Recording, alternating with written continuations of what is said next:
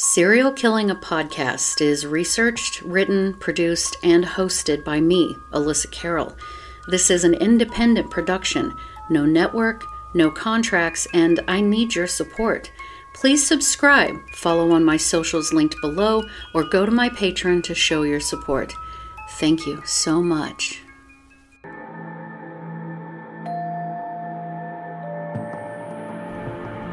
From 15 years on up, uh, a great deal of my thoughts were uh, basically unshareable. We are all evil in some form or another. Yes, I am evil. not 100%, but I am evil. My mother was a, a sick, angry, hungry, and, and very sad woman. I hated her, but I wanted to love my mother. This is Serial Killing, a podcast.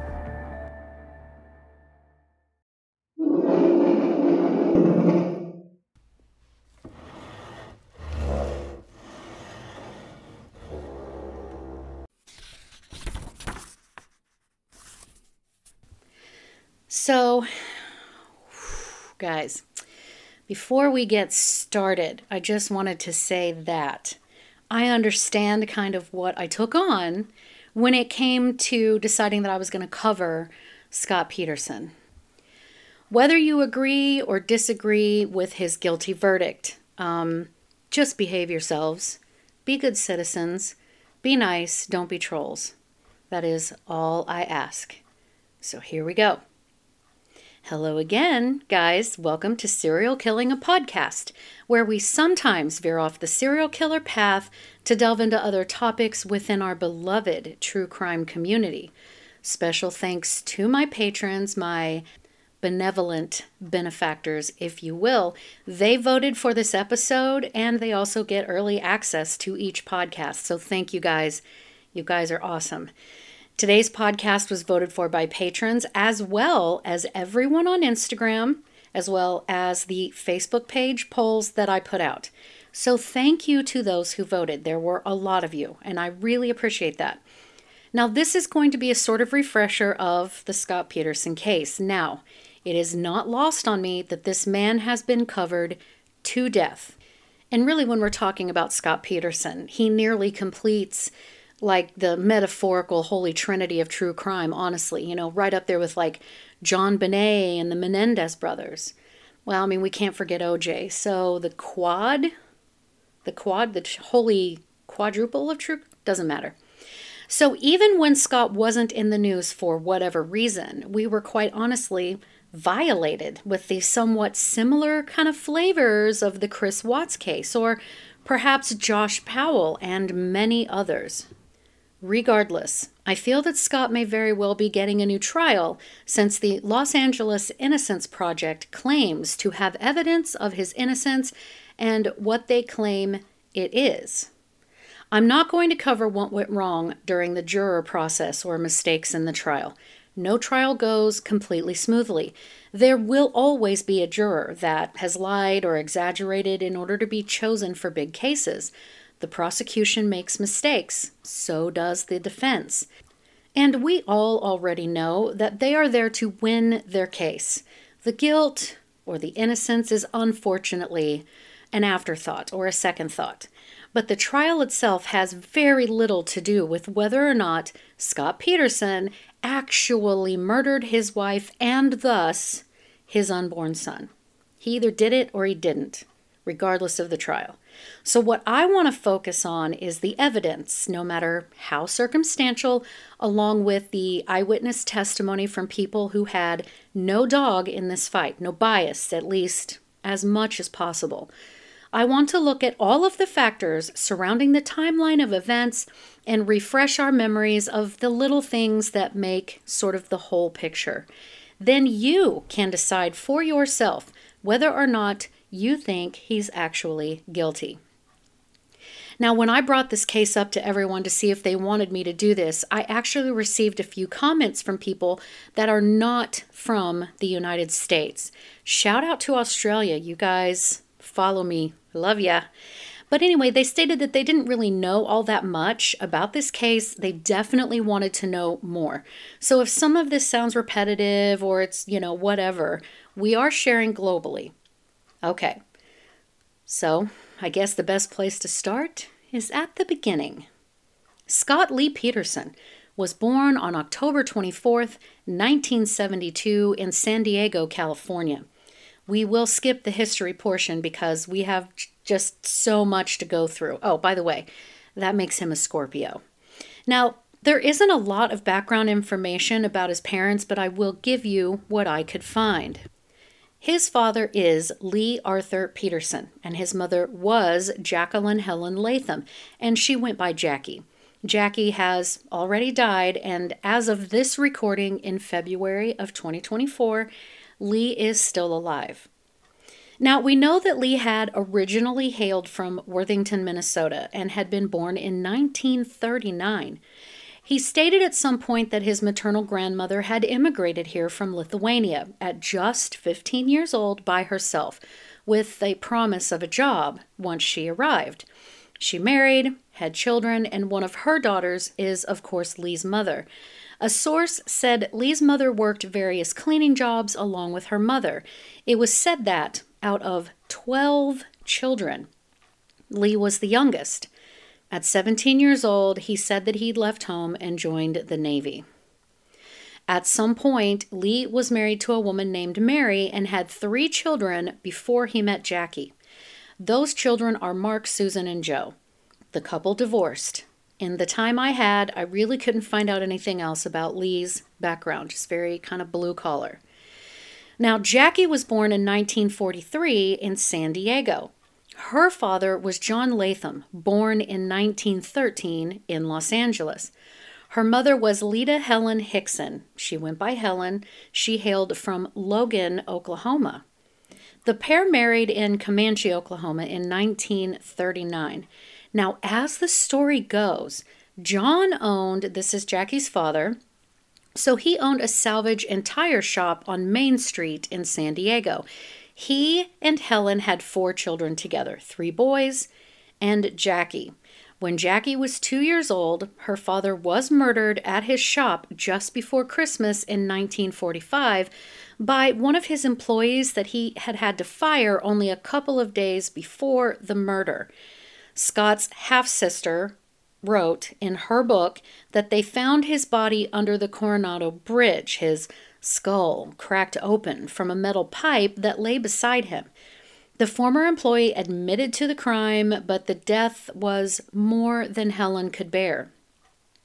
So, according to the site Find a Grave, Helen tried her best to work through her anguish and take care of all of these children, but she just couldn't mentally handle it. She couldn't financially keep up with it.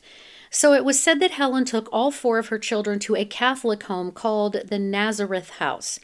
The nuns that ran the facility, according to Helen, would only allow her to visit her children once a week. Jackie, in her late teens, would later reunite with her mother, but it wasn't rainbows and sunshine. You know, Helen was older, she was really sick, and it was just expected of Jackie to care for her. One of Jackie's brothers would later tell one of Jackie's children that he and the brothers had eventually been put in separate homes, save Jackie, who was left in this kind of orphanage. He described the orphanage as terrible, but he and the boys and Jackie had managed, thankfully, to be able to stay in touch throughout the years, and I think that's nice. Now, Jackie had three children by three different fathers, as far as I could find, before she met Lee. Jackie had said, quote, Those nuns never talked to me about sex. I was very naive. Her oldest's name is Don. He was born in 1963, and he was adopted and raised east, out east in Pennsylvania, according to the book Blood Brother, written by Jackie's second child, which was a daughter named Anne, born in 1965. Anne was adopted and raised in a wonderfully loving family, and she was quite proud to say so, really. Then Jackie had John and apparently kept him. But Jackie had these three children before she met and married Lee. Lee raised John, the youngest one, as his own, and then together they had Scott. So Lee had three kids from a prior marriage. Jackie had given birth three times. The third one she kept and Lee raised. Number four was Scott. Okay. Now, sources say that Lee was working as a truck driver when Jackie met him at a community college. Their courtship was a fast one, and they married in 1971. And then, of course, Scott was born the next year. In 1975, Lee upgraded from being a truck driver to owning a crate building shop. Interestingly, one source said that the real story is a mystery as to how Lee went from a truck driver to being a millionaire shipper, shipping, in quotations, art to Mexico, as they said. A bit of a conspiracy about, you know, how did he make all that money and stuff. So I took the time, I went to the company site, had a look around, reviews and whatnot, and it seems that he really built up a business building wooden crates of various sizes to pack up important items in shipments. So one can imagine Lee's services and products would not be cheap. But if you want the best to secure whatever you are shipping to ensure it's waterproof and so on, you're going to have to pay. They have expanded into making pallets and skids and a variety of other products, but the point is that it seems legit to me if you really think about it, the man was a truck driver, so he hauled things, right? And being married to a truck driver, I can assure you that the drivers can think of much, much better ways to pack things, to haul things long distances and whatnot. So to me, it seems like he saw a, need and he met that need and he became financially successful from it. Now, if there's some shady dealings going on, I couldn't find them, but there's that. Now, Lee, being outdoorsy and believing that if his children learned to do the things he liked, they would end up spending more time together, taught all of his children to golf, to fish, and hunt pheasant. Sounds wonderful to me. So, okay, getting into Scott's childhood. I am only kind of touching the basis here, but I found a fantastic article that gives more details about his childhood, and I've put the link to that in the notes in case you're interested. But by the time Scott was born, Jackie had opened a small boutique in La Jolla, California, and it was said that she brought infant Scott to work with her. Customers would see him behind the counter playing and vocalizing in a crib behind the counter. Sources stated that, as a small child, he was never really in any trouble. People described little Scott as quiet, rather polite. Now, during elementary school, and specifically fifth grade. It was said that he was a crossing guard for the kids crossing the streets coming to and from school, and he took this job very seriously. His teachers and the other adults really commended him for this. Also, as a child, Lee and Jackie had an apartment in La Jolla, and Scott and his next older brother, John, shared a bedroom. But things seemed normal. Both parents worked. Scott wanted for nothing. There are family photos of Scott as a child, and we see regular birthday parties with balloons, gifts, a cake, smiling parents, and a very genuinely happy little Scott sitting amongst these things with this just big, genuine, happy smile. Then Lee started taking Scott golfing at an early age. By the time he was nearing his mid teens, he could beat Lee at the game, and Scott loved playing golf. But the big overall picture, right, is that Scott had a very normal and loving upbringing. His parents absolutely doted on him. Nearly all sources referred to Scott as, quote, the golden boy. His parents would openly call him this. Most of us fully understand what that means, but I think it's important to talk about this label anyway, especially with this case. So, according to the website Choosing Therapy, a golden child, in quotes, is one who is considered special by their family and chosen as a proxy for a parent's own achievements and magnificence. Although the term golden child syndrome persists, it's not actually a medical or psychological disorder, and therefore, no clinical definition for this syndrome exists. However, Within a narcissistic family structure, there is typically one child whom the narcissist family member, usually a parent, favors, as they see that child as the um, embodiment of all of the virtues that they believe themselves to hold. Now, I couldn't find enough information out about Lee's past behaviors or how others perceived him to have any clue as to whether or not he has flavors of narcissism. I wish, at least in the time I had to research, I just started a new job, guys, cut me some slack. I could have found out more about his background and personality. I wish I could have. But there could be something there. I can't really say. But when it comes to Jackie, I'm on the fence. Again, the source material varied a bit when it came to her, but from what we know to be true about her background, there at least could be something there. She had three children from three different men back in the 60s, which had, would have been tremendously scandalous. And we'll get a little bit more into why I think Jackie might have possibly had flavors of narcissism or something. We'll get to it. So, Jackie's father had been murdered, and her mother felt she simply couldn't work and make enough money to support her children. You know, she's having bad mental health things. She also lost her husband. She was very deeply depressed. So, Jackie and her brothers were given up. That had to be traumatic. Some sources stated the Catholic orphanage that Jackie grew up in was well known for pedophilia. So I feel as though Jackie most likely had some negative self views. She gave birth to the first two children and they were immediately adopted. The third she kept. Then she got married to a man who provided, and from what I can tell, was good to her, loved her, and she finally had some level of normalcy and routine in her life. So at this point now, she could hold her head up high, right? If you get what I mean, in this day and age, her backstory would still be rather tragic, of course, but we don't tend to judge women as harshly about having children outside of marriage, which is a good thing. You know, mind your own fucking business, right? But back then, she would have been judged, looked down upon, treated differently, etc. So after she got married, settled, opened her boutique, and she had Scott, she was a part of a very real family unit she'd never had. She was able to relax a bit and pay all of the attention to Scott that she couldn't the others. He was conceived and born into legitimacy. That's what she would have thought. He became the child that she put on the pedestal. Quote, those with narcissistic personality disorder identify with their golden child and place the burden of living out their greatness on the child. These expectations may include the child excelling in ways that the narcissist falsely believes themselves to excel, whether this is in academics, athletics, or some other performative avenue of expression.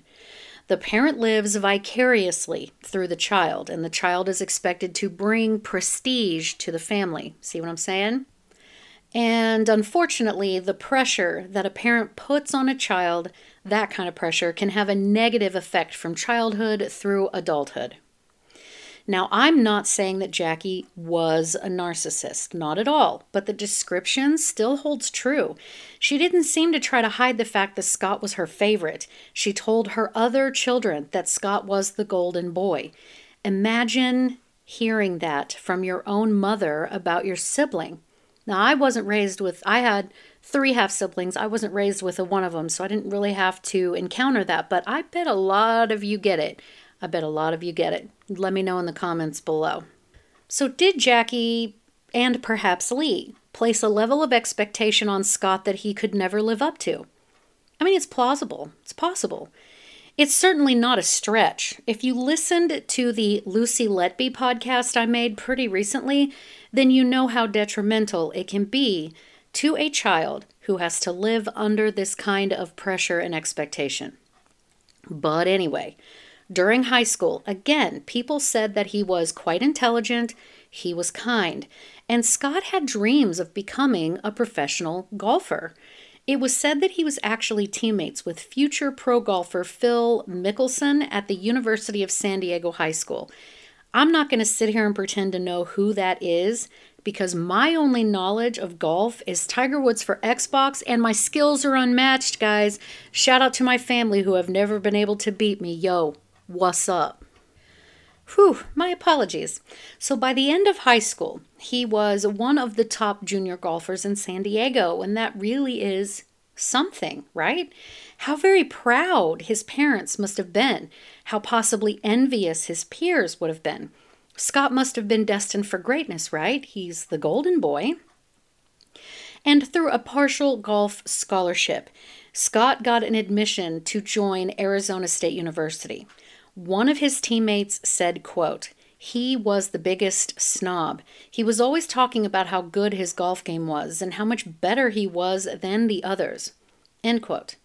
He later dropped out of the university after he was kicked off the university golf team due to indecent behavior. Word around the campfire is that the father of one of his teammates was very upset that Scott had taken his son out drinking and partying and his son had been hung over the next day. Quote, I found out that Scott had taken Chris out drinking and meeting girls, the father said. I called the, gol- the golf coach and told him I was very unhappy about that. Chris was the number one junior in the country, and they really wanted him to play there. The coach called back and told me that he had thrown Scott Peterson off the golf team. End quote. But I'm going to give Scott a pass here, personally, because that's just what a lot of college age young adults do. I just don't see that this behavior is off the cuff. They party and they flirt. It's all part of the process of learning about yourself, right? So him being kicked off seems kind of harsh, at least to me. I'll give him that. This is part of me trying to, you know, fresh eyes and all. So Scott wound up finishing college at California Polytechnic State University with a degree in agricultural business. His professors all had positive things to say about him being in their classrooms. No issues were reported whatsoever. But the point is that he gave up on being a professional golfer and went into business. And that had to have been kind of tough. Giving up on your dreams is harsh. I think we can all recognize that. Now, before we get into when and how Scott met Laci, stick with me for a moment because I want to introduce another podcast to you guys. Give this a listen and go check out the Twisted and Uncorked podcast. Hello, Twisted Humans. Do you find yourself wanting to know more about the latest murder, conspiracy, cult, or haunting? Then this is the podcast for you. In 1952, there was a record high of UFOs reported. 1,500 sightings. There has been evidence of human sacrifice, devil worship, and it is haunted by more spirits than can be counted. A family of two adults and two kids reportedly saw a giant flying thing with glowing red eyes. And meanwhile, the family's nanny that helped Veronica to care for her and Lucian's children was found bludgeoned to death in the basement of their family home. I'm Alicia. And I'm Sierra, and this is Twisted, Twisted and Uncorked. Those girls sound a little ornery, don't they? Love it. Okay, so back to the story. Um, so Scott, while he was also working at a restaurant called the Pacific Cafe, this is where he met Laci Rocha. I believe it's pronounced Rocha or Rosha. This was in 1994, so Scott was 22 years old, Laci was 19, for some perspective. Now, Laci saw him in the restaurant, and really, guys, that was that. She passed along her phone number, the confidence, am I right? And announced to her mother that she had met the man that she would marry. Lacey herself was in college when Scott broke down and called her, and they began dating. They hit it off quickly, and they began planning a life together once she finished her college degree in ornamental horticulture. They even took a big step of moving in together. So, ornamental horticulture, not everyone may know about that, but the National Center for Education Statistics described ornamental horticulture as, quote, a program that focuses on domesticated plants and plant materials used for decorative and recreational applications and prepares individuals to breed, grow, and utilize ornamental plant varieties for commercial and aesthetic purposes. So in 1997, Laci graduated and she and Scott were married that same year. But according to many sources, Scott just could not stay faithful. He allegedly confessed to family members who reiterated this fact in interviews. I heard them say it that Scott had cheated on Laci three or four times with different women. One must assume three that we aren't terribly aware of, then Amber, who we'll get to. One relative who does not believe Scott is guilty described him as a sex addict. Quote, he has a sexual problem and has a need to sleep with other women, the relative told Fox News. So, Scott Peterson's family has contended that Laci was aware of the affairs and that although she would get angry, she'd eventually put them behind her or put the stress of it behind her. Scott's mother, Jackie, has told relatives and friends that she knew her daughter in law was aware of at least one affair, even though later she said she didn't, and that she once saw the couple actually, Scott and Laci, arguing about it. And this story or this version of it jives with Scott's half sister from Jackie, Anne, who wrote that book. Anne said in her book that she had been made aware that there was a bit of trouble in paradise, but that she stayed out of it and hoped whatever was going on would smooth over, so to speak. She was new to the family, so to speak. She'd been adopted out after being born. She'd been raised by this fantastic family, and she'd just kind of been introduced to the Petersons, you know, not too terribly long before the wedding. And really, most of us know better than to get in the middle of that sort of drama, right? Well, Anne felt it was none of her business, and I would feel the same.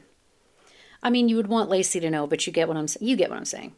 But it is interesting that Scott told one of his mistresses from early in his marriage that he had no intention of having children, quote, because they would get in the way of my lifestyle, end quote from a police report of an interview with this woman that they called Janet, so I don't know if that's her real name. Quote, I asked Janet if her and Peterson talked about having a family. Janet said her and Peterson had gone to a rodeo on one of their dates and there were kids present at the rodeo. Peterson told Janet he did not want kids because they would get in the way of his lifestyle. Janet said Peterson made it clear that kids were not in his future. End quote. In 1998, Laci and Scott opened a sports bar they named The Shack. In 2001, they sold the bar as they were moving to Laci's hometown of Modesto so that she could be closer to her parents and also because Laci wanted to t- start trying for a baby. They bought a three bedroom, two bath bungalow house for $177,000 in the upscale neighborhood near East La Loma Park. Wow, that sounds cheap for California. But I will say that his parents gave them something like $30,000 down payment. They did a little DIY, fixed the house up, tiling, put in a pool. Laci then started a part time job as a substitute teacher, and Scott got a job with TradeCorp USA, a newly founded subsidiary of a European fertilizer company for which he earned a salary of $5,000 a month before taxes. That was pretty impressive, especially for the late 90s, and especially just starting out. Now, it goes without saying that Laci wanted to be the perfect housewife. Scott's sister Anne again described Laci in her book as someone who just had an incredible eye for detail. She wanted everything to be perfect and in its place, and she was very house proud, as they say. She loved cooking and entertaining guests. She loved watching Martha Stewart. She was sweet, direct, honest, but always kind, according to Anne. Anne absolutely loved her, as did everyone else, except for Jackie. It begins to be quite obvious that Jackie wasn't at least super crazy about Laci. Now, as a separate person, I think Jackie liked her okay, but for her golden boy, not good enough, and really no one would ever be. To Jackie, Scott could do no wrong, and no woman he showed attention to would ever be right. She was that mother in law. I know, I know.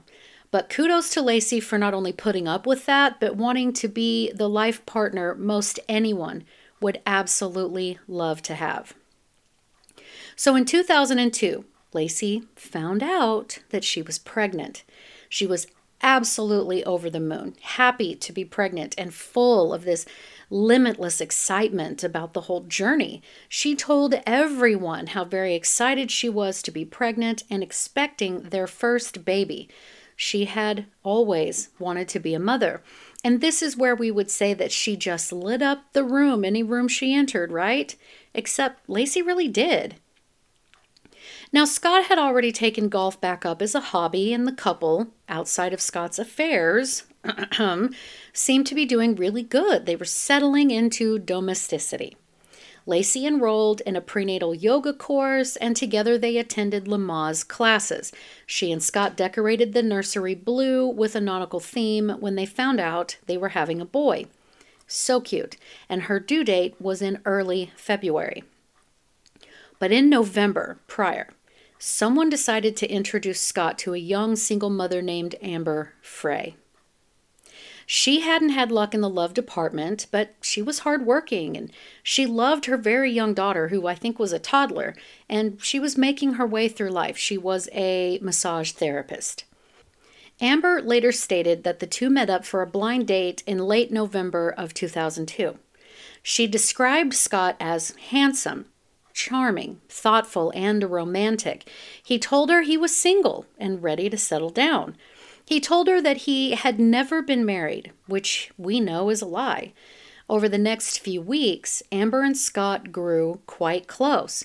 Sources said that Scott had won her over with his warmth, his humor, his intelligence, and he even won the heart of Amber's very, very young daughter.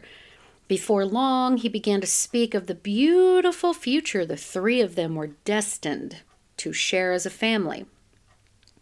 Scott had told her, though, that he was not interested in having children of his, lo- of his own, that he was perfectly content with it just being her and her daughter. So that's an interesting thing to say when your wife is at home becoming uncomfortably far along in her pregnancy. And then Amber began to suspect that Scott might not be the man that he was advertising himself to be. So, as the story goes, Scott told a friend that he was looking to meet single women. The friend was unaware that he was married. The friend that had set them up on the blind date found out that Scott was in fact married and told him that if he didn't tell Amber, they would. So on December 9th, 2002, it was said that he broke down in tears and told Amber that he had been married, but had, quote, lost his wife. He told her that this would be his first holiday season without his wife, and Amber felt real bad for him. You know, he was so upset that she really didn't press for any further information. She didn't know how his wife had been, quote, lost, and he didn't say. Scott told Amber that he would be spending Thanksgiving in Alaska, fishing. He told her he was going to Maine for Christmas, and he told her he was going to be in Paris over New Year's as he was traveling for business in Europe through January. This is what he told her. And while all of that was going on, Laci's brother's wife, so Laci's sister in law, asked Scott if he was ready for a child, and he responded, quote, I was kind of hoping for infertility. End quote. Now, she stated she hoped he was joking, but it appeared that he was not. She watched his face, his body language, Nothing indicated her to her that he was joking. Court documents state that Laci's siblings did, however, believe her and Scott's marriage was at least fine. It was good. He was seen helping her with chores. He stayed patient with her if she was upsetting him for whatever reason. You know, couples argue, etc., etc. A few weeks before Laci disappeared again, according to Anne, Scott's half sister, Anne and her husband planned this big trip to Disneyland with the whole Peterson clan before they got super busy with new babies and whatnot. Anne had just had a baby. Laci was going to have one in a few months, right?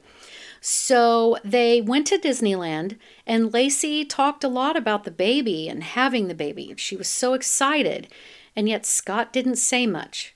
He said he couldn't wait to play football with the little guy, and that stood out to Anne as not anything unusual that a man would say. But he just didn't get into how excited he was about the baby, just didn't really act like it. In fact, Anne stated that Scott was actually on the phone a lot and didn't really pay a whole lot of attention to Laci at all, like he was off to the side on his phone. And then at Laci's baby shower, Anne said that Scott, quote, was distant. He didn't talk very much. I asked him if anything was bothering him, and he said no, end quote. In fact, Lee and Jackie, Scott's parents, said that the last time they saw Scott and Laci together was a happy time.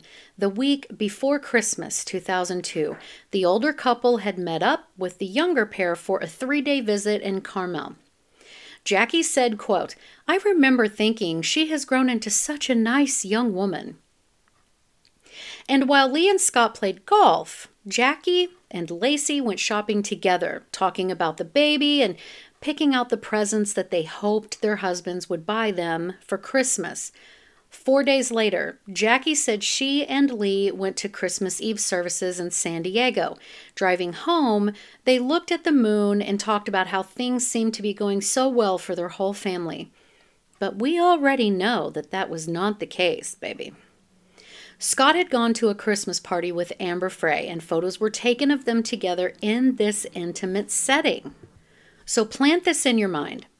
Scott had zero issue with his photo being taken with his mistress openly at a Christmas party.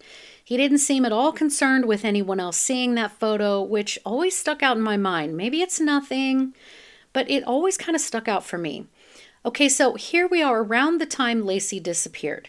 Here's where I'm going to do my upper best to stick to the timeline, the chain of events, and be as non biased as I can. I'm going to try to give arguments for both sides.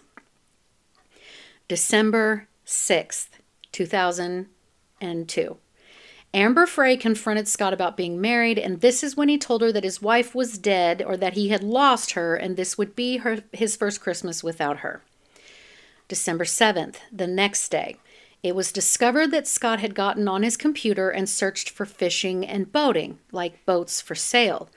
December 8th, Scott researched water currents in the bay. Now, the counter argument to this is that he was searching currents for only about 30 seconds or so. So, December 9th, he bought a small V bottom metal boat or aluminum boat for $1,400, and the man that sold it to him said Scott paid in cash with $100 bills. So, Scott paid for it in cash because the seller asked for cash, and Scott did give him his real name. Some of the conspiracies were that, you know, he used cash to be under the radar. No, the seller asked for cash. Okay. So he gave him his real name as well. Now, the counter to this boat situation is also that Scott had owned boats before.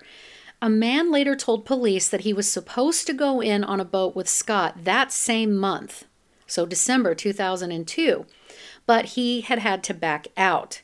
Another friend of Scott's stated that Scott had spoke about wanting to buy another boat weeks before Thanksgiving of that year. That would put him speaking about wanting to buy a boat before he even met Amber. So, there you go. Now, the boat itself was 14 feet or 4.27 meters long and was equipped with fishing gear, fishing chairs, two pole holders, a trolling motor which if you don't know that's it's like a tiny motor that kind of gently and slowly pushes the boat through the water the boat also had a fish finder which would show him water depths two witnesses stated that they saw laci with scott at the warehouse where he stored his boat indicating that laci was at least aware that scott had bought a boat december 16th Four fake college diplomas were purchased by someone using Scott's credit card and they were shipped to him, as in his name on the package. When he was later questioned about them, Scott said that they were not part of an effort to reinvent himself, but a gag gift from his wife, who liked to tease him about how long it took him to finish his degree. I think it's weird. Detectives noted the diplomas were charged to his credit card and again shipped to him his name on the package. So there's that. Now, another interesting bit of information. According to a Modesto Police Department report, quote, investigator Kirk Stockham conducted a search of data contained in four computers seized during search warrants for his residence and worksite.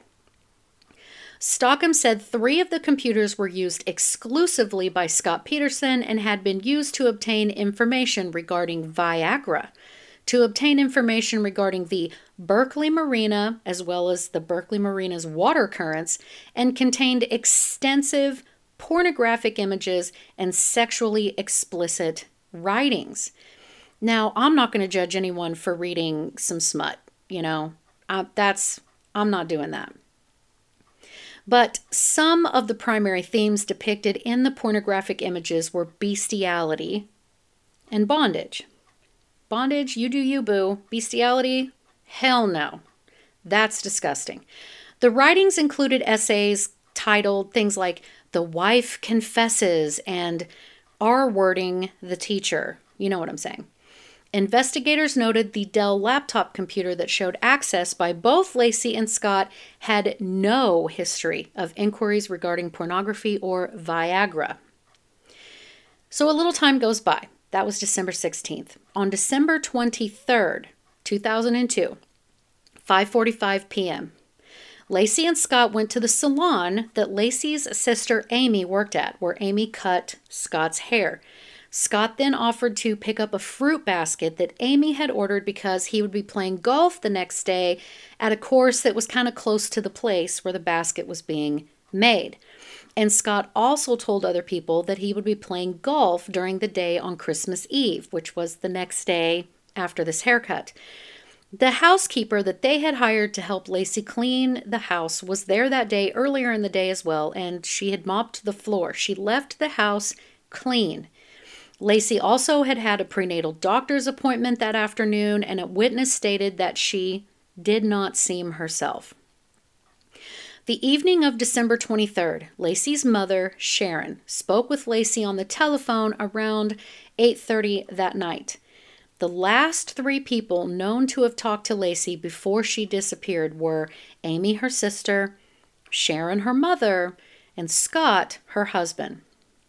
Also on December 23rd, Scott spoke with Amber on the phone and reiterated that he wanted to get a vasectomy as he did not want biological children of his own. And she was a little upset by this because she was kind of thinking maybe she would want more children in the future. But he said, no way little bit of a side note here. I had to let the dogs in. They were scratching at the door. So if you hear them, I apologize. So on December 24th, Christmas Eve, Scott stated that he and Laci got up that morning and had breakfast together. Scott later said that he had fully intended on going golfing that morning, but that the weather was cold and drizzly, so he decided to go fishing instead. Just wrap your mind around that. Now, I looked up what the weather was in Modesto on this date. Weather Underground shows that it was in the upper 30s that morning with a high of 40 by that evening, so it was indeed pretty cold. The winds that day didn't go above 7 miles per hour, so a very light, light wind, a pleasant, slow breeze, but cold. It was cold. It varied from fair conditions to partly cloudy that day before the evening. Now, I love to go fishing as long as it's not super hot and humid outside where I live. I live in Satan's armpit. Now, I live somewhat near a lake actually in the southern half of Missouri, and I have owned a boat. I can also tolerate the cold far better than most of the people I know, and I'm here to tell you I stand on business, as the kids say these days, that no one is going out in below 40 degrees Fahrenheit in a boat on the water. It will feel much colder out on the water than on the land, I assure you. I promise you. So, unless you were dressed for it, feeling like it was below freezing out on the water, and certainly dedicated to catching fish, you aren't going out on that water for a bit of sport fishing. No, no, sir. Unless it was your livelihood or the way you were going to put dinner on the table, people just don't fish in that. It is so rare to even see a boat out on this lake I live near when it's below 50. So it's whatever, unless you have business on the water. So, on the bay, the weather had been a bit foggy but was otherwise clear during the largest part of the day. No haziness or anything like that. And because of the calm winds and whatnot, it is reasonable to assume that the water was not super choppy, but this is the ocean going into a bay. I don't live near the ocean with a bay, So feel free to correct me, but that's kind of my thoughts. Now Scott said that when he left the house around 9:30 a.m. that morning on Christmas Eve, Laci was getting ready to mop the floors. Keep in mind that the housekeeper had mopped the floors the day before. She was watching a Martha Stewart episode about making meringue as Laci planned on making that, and then she also said she was going to be baking some things and she was going to take their golden retriever, Mackenzie, for a walk to a nearby park. Now, Laci's mother later testified that Laci walked Mackenzie every morning. The counter to this statement is that sources said Laci's doctor had told her to stop going for walks a few weeks prior to this, as she was becoming advanced in her pregnancy. So that can go either way, honestly.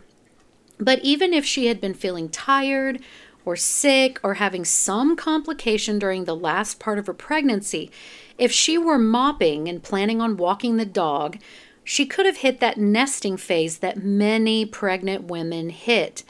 It's kind of like a burst of energy right before you go into labor. Lots of women experience this.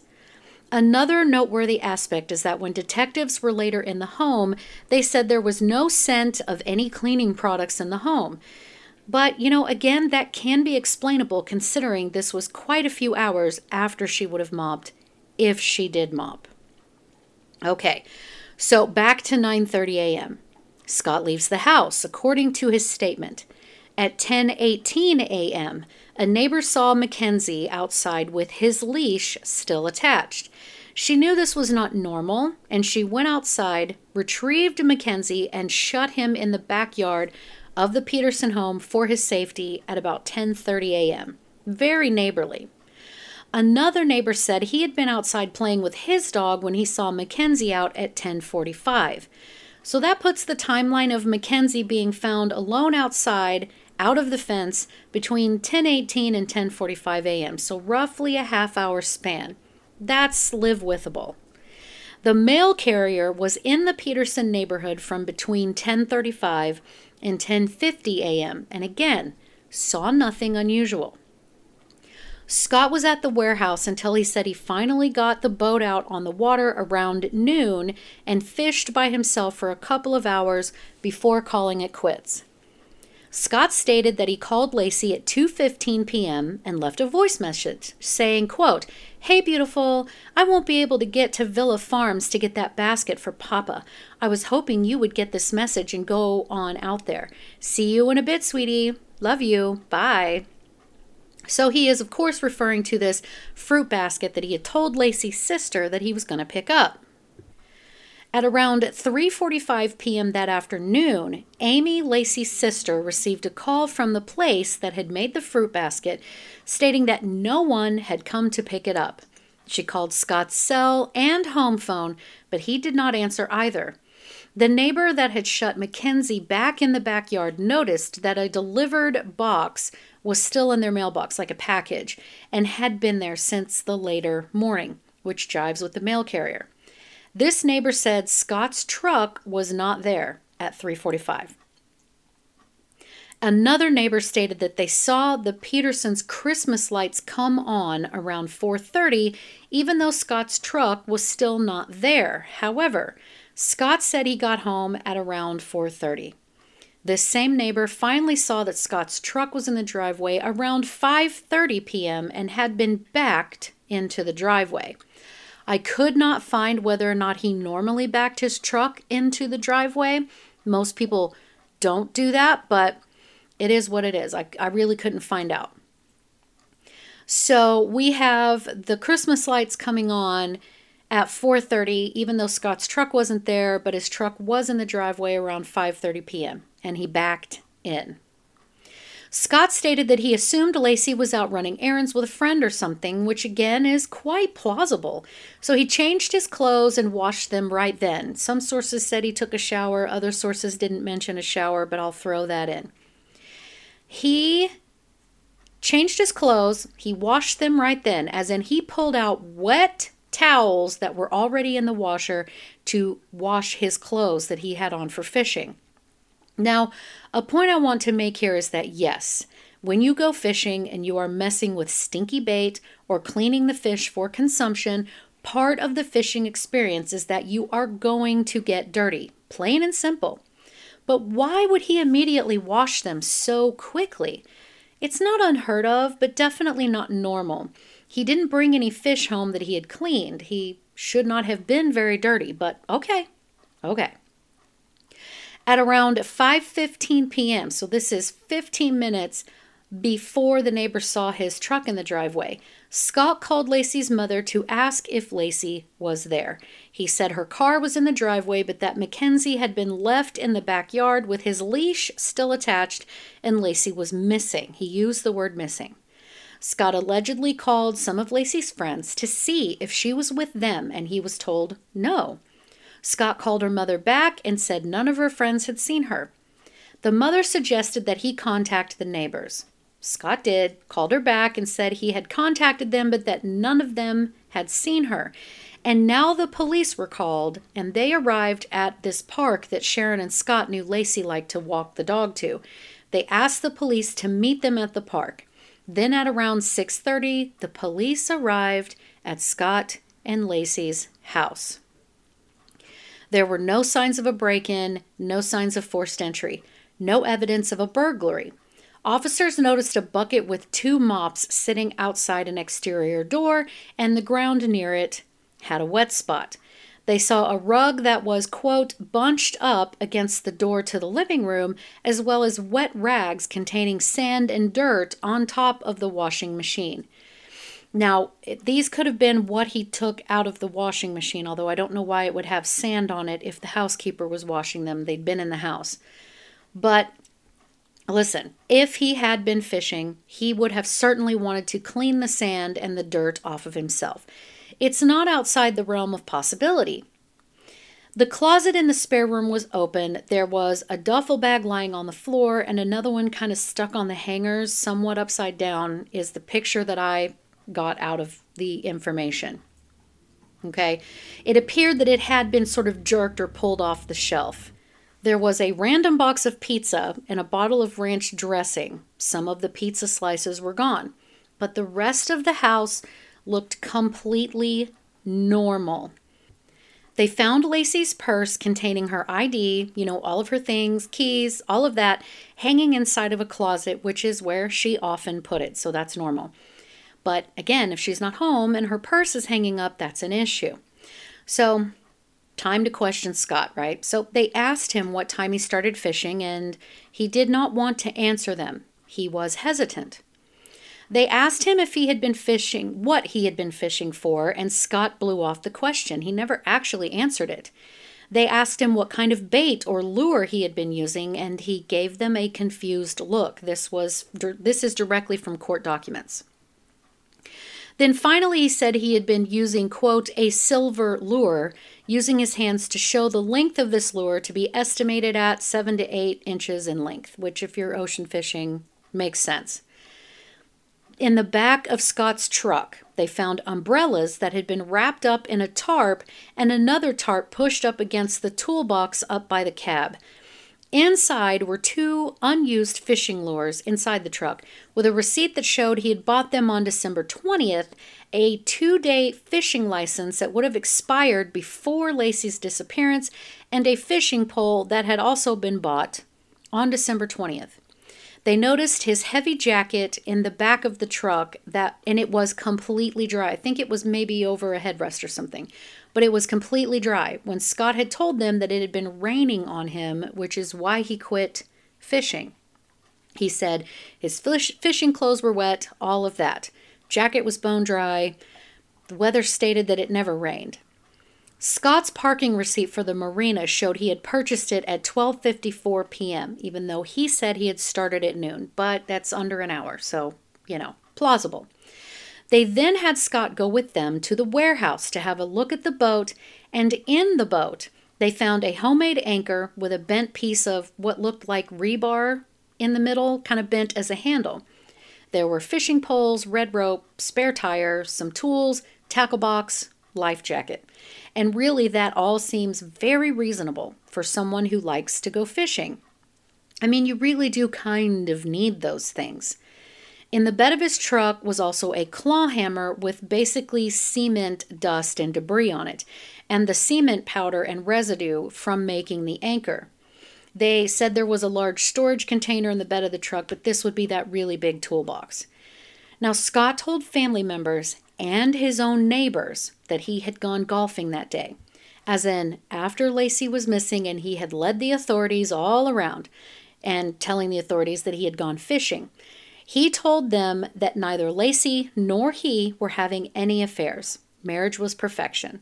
Scott called the detectives the next day to ask if they were using cadaver dogs to try to locate Laci.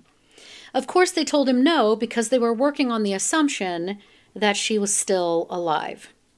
Noteworthy. So Scott called Amber later that night and told her that he and his family were going to bed during his trip to Maine, if you remember. He was later observed taking down any and all photos of the two of them together, like wedding photos or pictures of them together on the missing posters, what have you. When he was questioned about it, he said he wanted the focus to just be on Laci. He did not appear to be interested in talking to the press, but to counter that, who would, honestly? Right? So, searching inside the boat at the warehouse, they found a pair of needle nose pliers under one of the seats with what appeared to be a human hair. A forensic criminologist specializing in hair evidence compared it to a sample of Laci's hair from the home, and he said microscopically they were a match. The hair was not a match to Scott. So, mitochondrial DNA matched to a sample given by Laci's mother that all matched.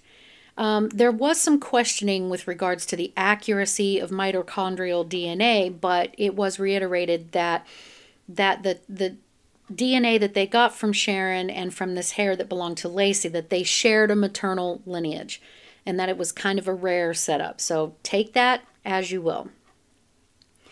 So, but there was no blood or tissue on the pliers at all. So my counter to this would be that hey, my family members regularly groan about finding my hair on them and on their things, so there is that. I mean, we get hair everywhere, don't we? And he had fishing poles and lures in the boat. All of that seemed consistent. There was some hubbub about the homemade anchor. Scott said that he had made the anchor himself by pouring cement into a bucket, just enough that the anchor weighed about eight pounds. He said he had put the rest of the cement on his driveway. Indentations in the bottom of the anchor prove that he did use a bucket, but they found this big pitcher in the boat with cloudy water in it, with what appeared to be like a cement slurry in it, kind of. But there were two other buckets in the warehouse with cement residue in them, so it makes me wonder where the other anchors are if he had made more than one. It's just a thought. The takeaway was that for allegedly one to eight pound anchor, there was cement residue on the warehouse floor, the boat trailer, the truck bed, the boat cover, the boat cover, and the dining room floor of Scott and Laci's house. December 26th, the canine search teams were getting involved. They gave the dogs Laci's scent and they found Laci Peterson's scent in areas that suggested she left her home by vehicle, not on foot, and had been in her husband's boat. The dog triggered on the boat. But to counter this, it was said in numerous sources that one dog in particular's success rate was not even quite 70%. And that's kind of important. December 27th, Amber tried calling Scott and was surprised that he answered. She'd only meant to leave him a message and was just sure that he was supposed to be on a plane to Paris. He told her that he was in New York, that his flight had been delayed. He called her back a couple of hours later and said he was about to board his flight.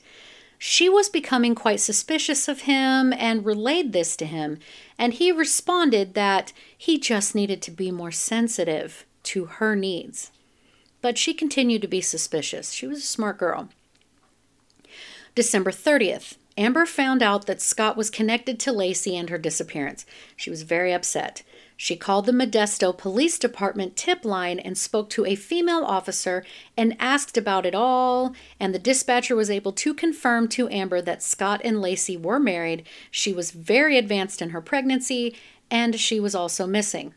So Amber confessed about her relationship with Scott. The police followed up with Amber. She showed them the Christmas photo and other pictures they had taken together, and to make a very long story short, they gave Amber a recorder to record her and Scott's conversations. They told her to keep playing along, that he was in Europe. So the police wanted to give Scott a polygraph test, and he refused. Now, we know that they can be pretty unreliable, but at that same time, or in the same breath, were it me, I would do it if I had nothing to hide. Now, while the search was going on to find Laci, it was noted that Scott seemed quite distant, unemotional, uncaring, not terribly interested at all. But to counter that, one really shouldn't judge how another person grieves. In fact, Anne, the sister again, told Oprah, quote, the entire time that I saw him, I never saw any grief. I never saw any sadness. I actually never saw him looking for Laci. End quote. Then, get this, his satellite television company noted that Scott upgraded he and Laci's package to include some adult channels while she was missing. According to CBS News, quote, but about two weeks after he reported his wife missing, Scott Peterson changed the account to include the Playboy channel and altered the service again five days later to include more explicit adult channels. But it was pointed out that the adult channels Scott selected were legal and noted that even the satellite company characterizes the programming as, quote, adult content, not pornography. Adult or not, that comes across as knowing your wife isn't coming home, doesn't it? So, as he became an official suspect, Anne told him that he could stay at her house. According to Anne, the room Scott stayed in had a view of San Francisco Bay where authorities were searching for Laci's body. She said, quote, Every time they looked in the bay and Scott was in our living room watching TV, he would get really upset and his tone was different. He was a little bit louder. Why are they wasting their time? Why are they looking there? They're looking in the wrong place. And I could not understand why he was saying these things. End quote. Anne said in her book that Scott was drinking a bit and seemed pretty unbothered by it all, actually. She even indicated he seemed to be kind of celebratory. And this is the half sister again that had been adopted, so on and so forth, who had only very recently gotten to know her biological family, so she was one of the more unbiased witnesses, in my opinion. Not to mention that she and Laci had really kind of struck, struck up a friendship. So, December 31st was Laci's candlelight vigil. I think she had more than one, but on December 31st, they had a candlelight vigil for Laci. At one point during the vigil, Scott was on the phone with Amber, sounding upbeat, telling her that he's ringing in the new year at a Paris bar with his friends, quote, Pascal and Francois. He told her, quote, it's pretty awesome. Fireworks there at the Eiffel Tower, a mass of people all playing American pop songs, end quote. In another call the same night, he told her that the Parisian celebration was so festive it was, quote, unreal. He was talking to her at his wife's candlelight vigil. In the weeks after Laci disappeared, Scott sold her car.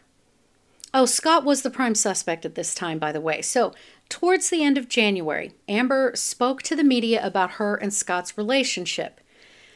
Now, okay, it's time for the rough stuff. April 13th, 2003, four months after Laci went missing, the body of a full term fetus was found on the shoreline of San Francisco Bay by a couple walking their dog. It was baby Conner. Some sources stated that he was mutilated, but here's what the autopsy actually says. And if you need to skip this, by the way, please do so. I'm about to read from an infant's autopsy report, so disclaimer, disclaimer. Okay. External exam. The external exam revealed no clothing since it was a fetus. There was some material associated with the body, particularly some clear plastic tape, a lot like wrapping tape or boxing tape, one and a half loops of plastic tape around the neck of the fetus, with a knot near the left shoulder. The skin beneath the tape was not injured, and there was approximately a two centimeter gap between the neck and the tape when pulling the tape, so it was firm against one side of the neck. The tape was removed by cutting it.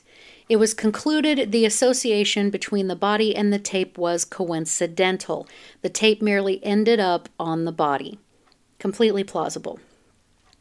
There was also some material over the left ear, adhering to the head, which the examiner believed to be kelp or other vegetative material. However, when it was removed, the ear remained folded over and there was a purple discoloration on Conner, which the examiner said is more consistent with the iodine in kelp than with any bruising. Conner was decomposing in general terms. He weighed 1,160 grams, approximately two and a half pounds. The crown of his head measurement could not be taken because the head was collapsing.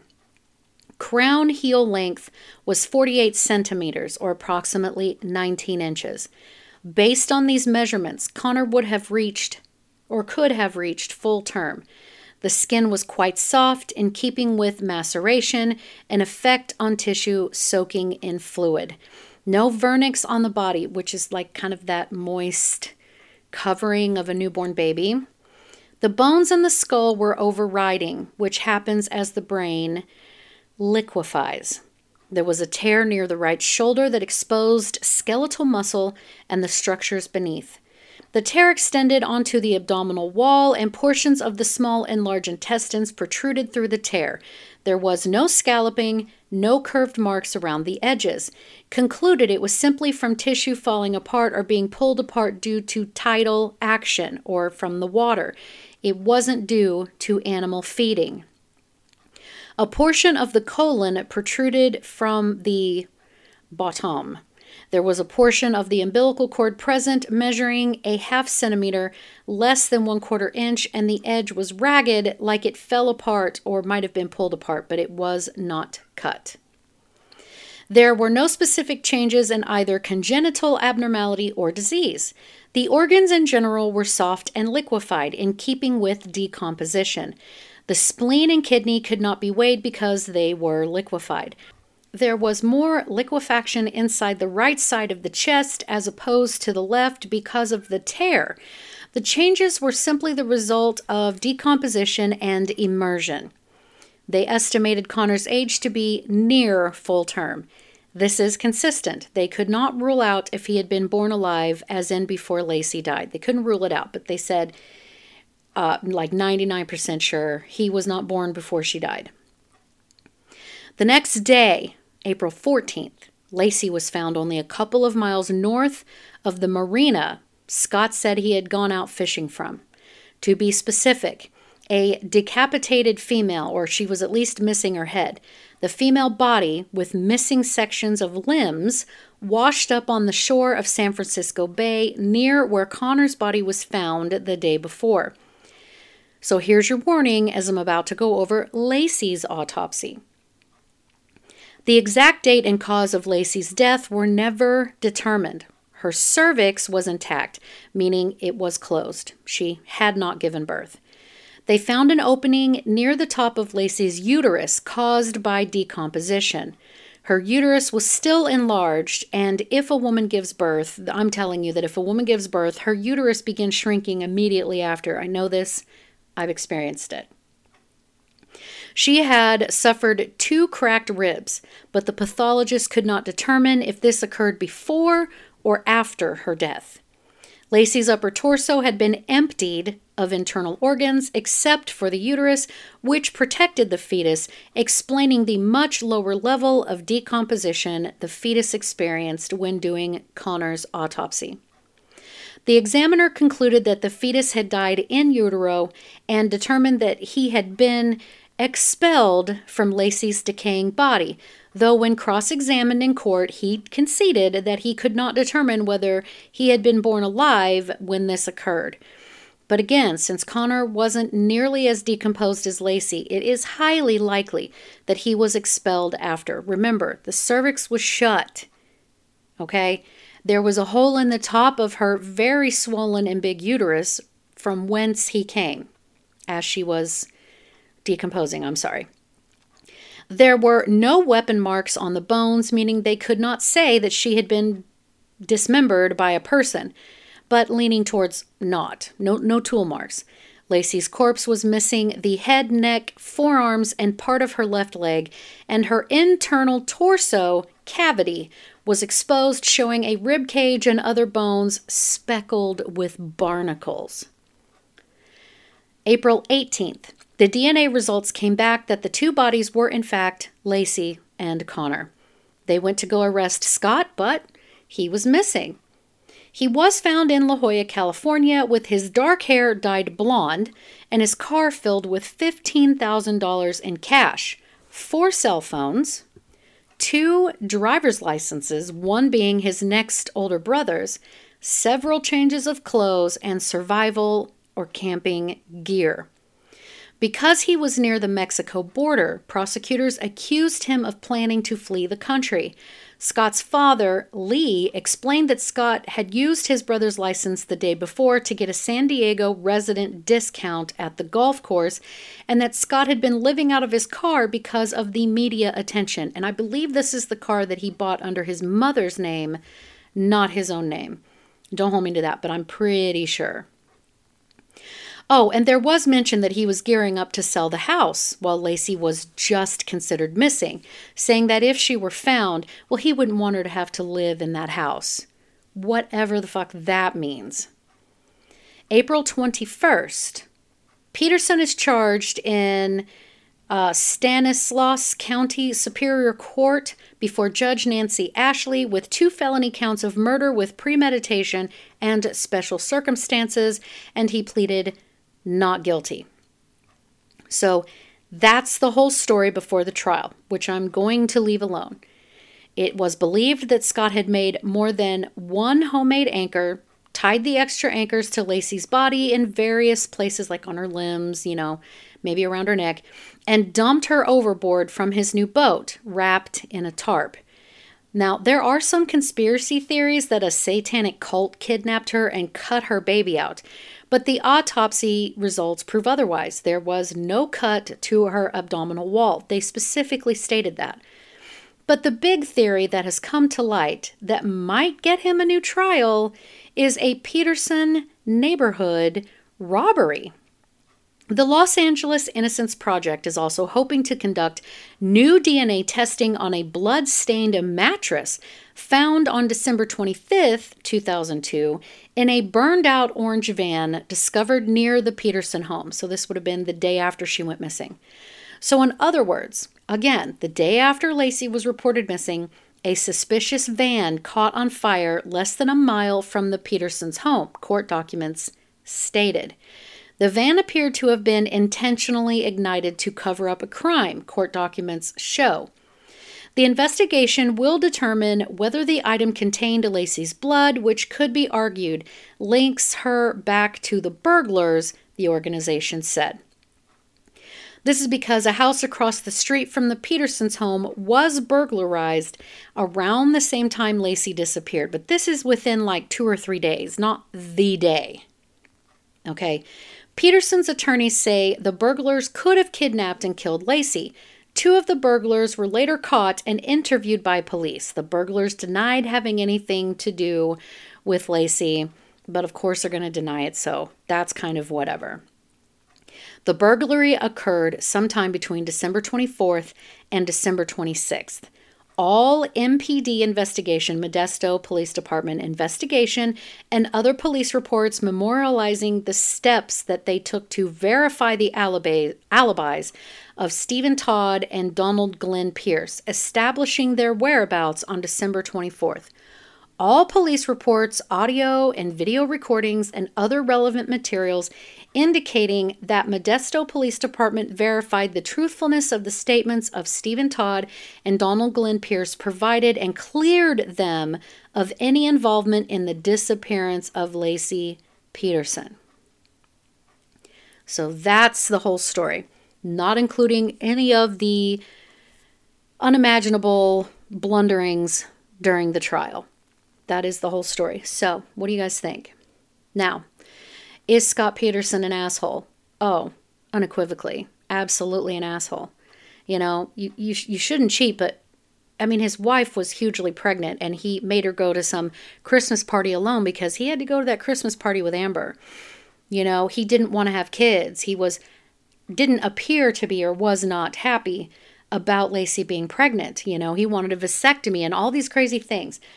And Laci was kind of not acting herself or seemed to be a little out of sorts or upset kind of there towards the end of the pregnancy because maybe Scott was being a dick about being a dad. He just wasn't interested, you know? But does being an asshole make him a murderer? No.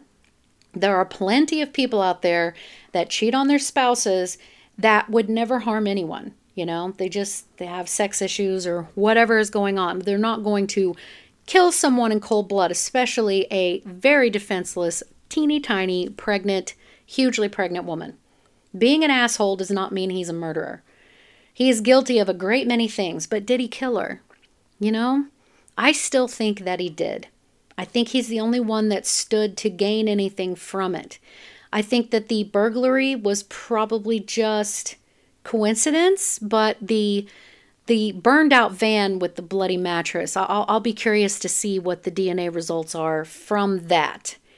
I'm still leaning that he's guilty, but I would love to know what you guys think. Please leave me a comment. DM me on Instagram at serial underscore killing. I'm very active over there. Or you can join the Serial Killing a Podcast fan page that a beloved listener created for us to kind of be our own community. I'm very active on there as well. Shout out to the homies on the Facebook page. And outside of that, guys, thank you so much for listening because I know you could be listening to anyone else, but you chose me and I really appreciate that. Sorry that this one is so, so long, but I wanted to make sure that I got all of the big stuff. There's like little other things that are really kind of immaterial, but that's pretty much the story. So I hope that this was a good refresher. Let's see if he gets a new trial. We're all just hanging in there, aren't we? Have a great day, guys. Thanks. Bye. Uh, anybody who killed more than two or three people was a mass murderer. And whether it was all at one place or over an extended period of time. And then uh, in the early 80s, they came up with this differentiation called serial killing.